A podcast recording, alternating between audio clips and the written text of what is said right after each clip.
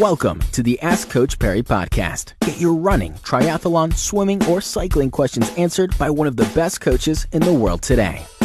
Another edition of the Ask Coach Parry Podcast. I'm Brad Brown, Lindsey Parry with me. Lindsey, today's question comes in from Vicky. And Vicky says she entered her first Comrades this year, but started feeling very tired until she got to Drummond. She got to Drummond at 6:05 and decided to call it quits, thinking that she wouldn't make the 12-hour cutoff. She was very upset, so she trained very hard.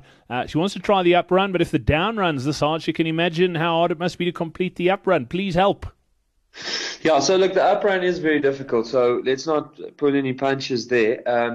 But it is a different kind of difficult. So the down run definitely like pummels your legs, so you get a bit tired in the first half, and then you get very sore in the second half. So any kind of weaknesses or niggles or any pain that develops, it really gets exposed on the down run and just makes it so hard.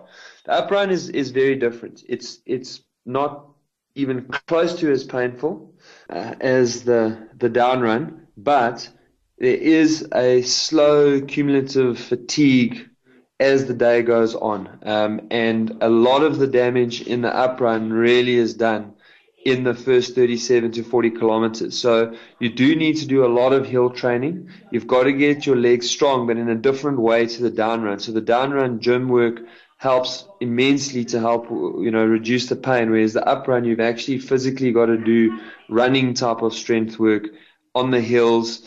I'm a believer that cycling does help a lot with the hill climbing strength, but you've got to get strong to prepare for that slow poison. But it's more forgiving if you do develop a niggle or whatever, because it doesn't get quite as sore as when you, it doesn't get nearly as sore as it does on the down run. And then the last sort of 15 kilometers of the up run are very tough again, because you've got to get over poly shorts.